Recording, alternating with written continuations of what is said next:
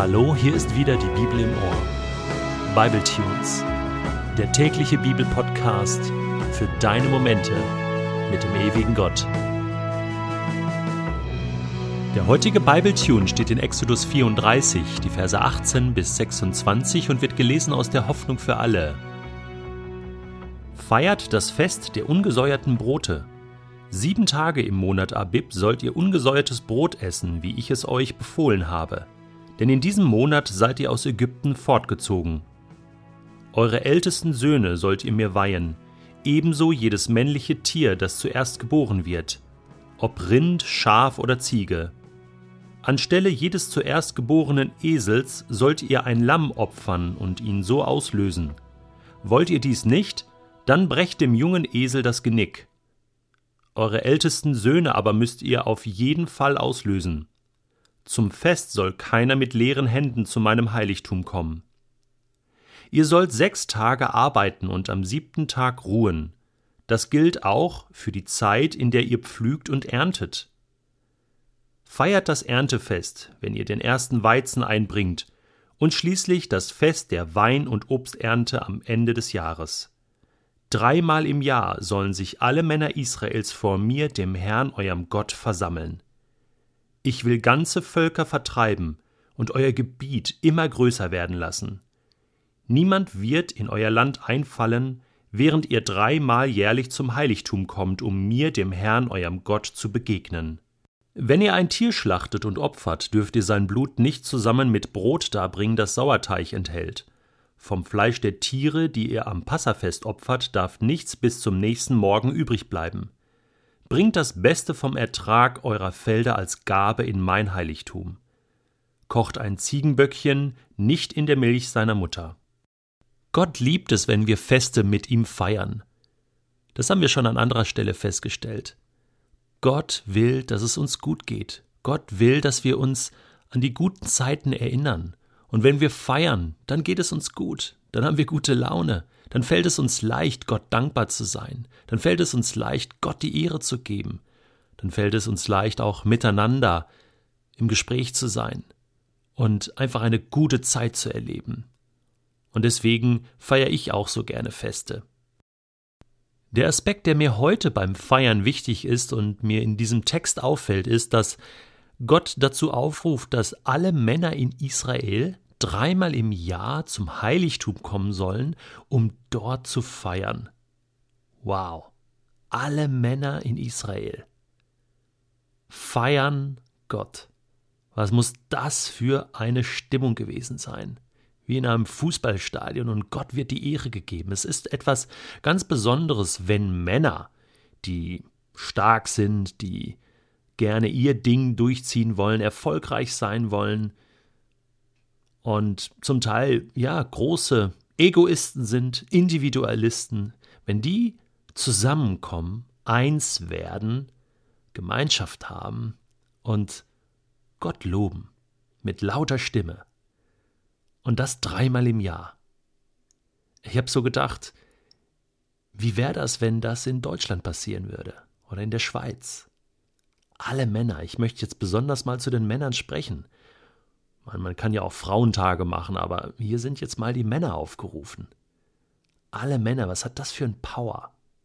Ich habe das ganz unterschiedlich in meinem Leben erlebt, was das für eine Kraft hat, wenn Männer zusammenkommen und zusammen beten, zusammen kämpfen. Ich war einige Zeit in einer Männerkleingruppe mit anderen Männern zusammen, wo wir über Dinge des Lebens gesprochen haben, über die Bibel gesprochen haben, über das, was uns bewegt, wo wir Freundschaften gebaut haben, wo wir gebetet haben, füreinander da waren. Und das lief ein paar Jahre. Und das sind Männerfreundschaften, die bis heute ganz tief sind und Bestand haben und echt tragfähig sind.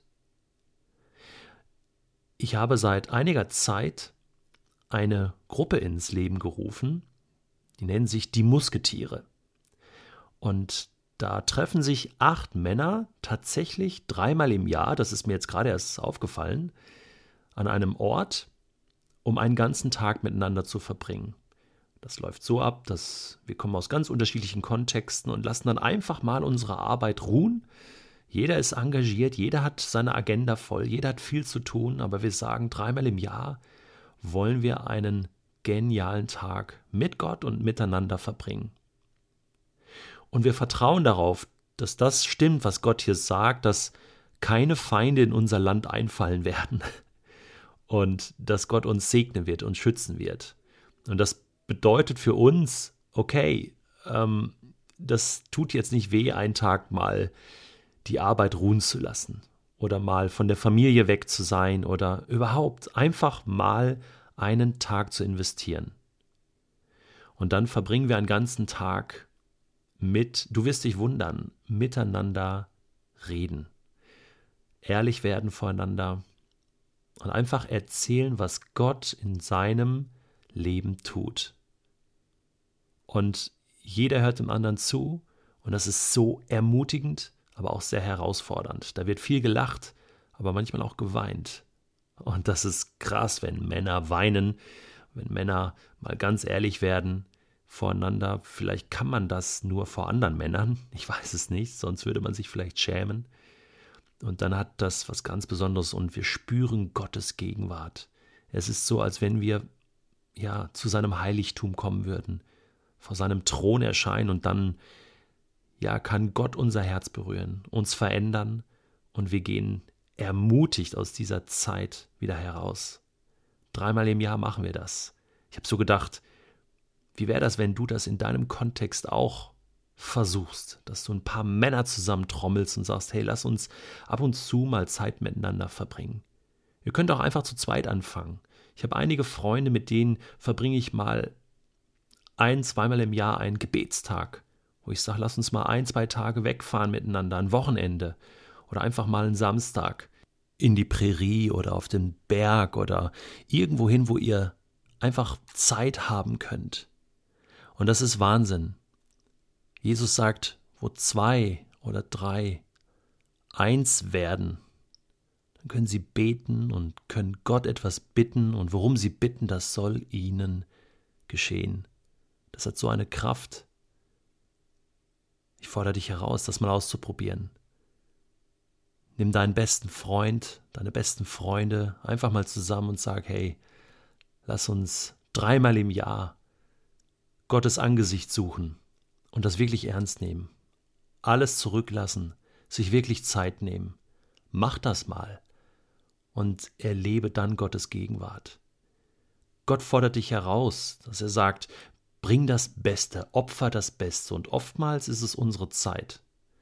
Oftmals sind es Dinge, die wir lieber tun würden, die wir für das Beste halten. Das zu opfern und zu sagen, Gott, das ist es mir wert, Zeit mit dir und mit anderen Menschen zu verbringen. Wie wär's? Und alle Frauen, die ihr zugehört haben, dürfen das natürlich auch machen. Also ein Frauentag. Aber nicht shoppen gehen, sondern wirklich sich Zeit nehmen mit anderen Frauen. Einfach mal das Beste opfern, um das Allerbeste zu erleben, nämlich als Gruppe, als Kleingruppe oder einfach zu zweit Zeit mit Gott zu erleben. Und dann bin ich echt mal gespannt, wenn wir das dreimal im Jahr machen, wirklich durchziehen, was dann passiert in unserem Leben und in Deutschland und in der Schweiz. Frauen und Männer, die Gott ehren von ganzem Herzen lieben und die noch feiern können miteinander. Nämlich feiern können, dass sie zu Gott gehören.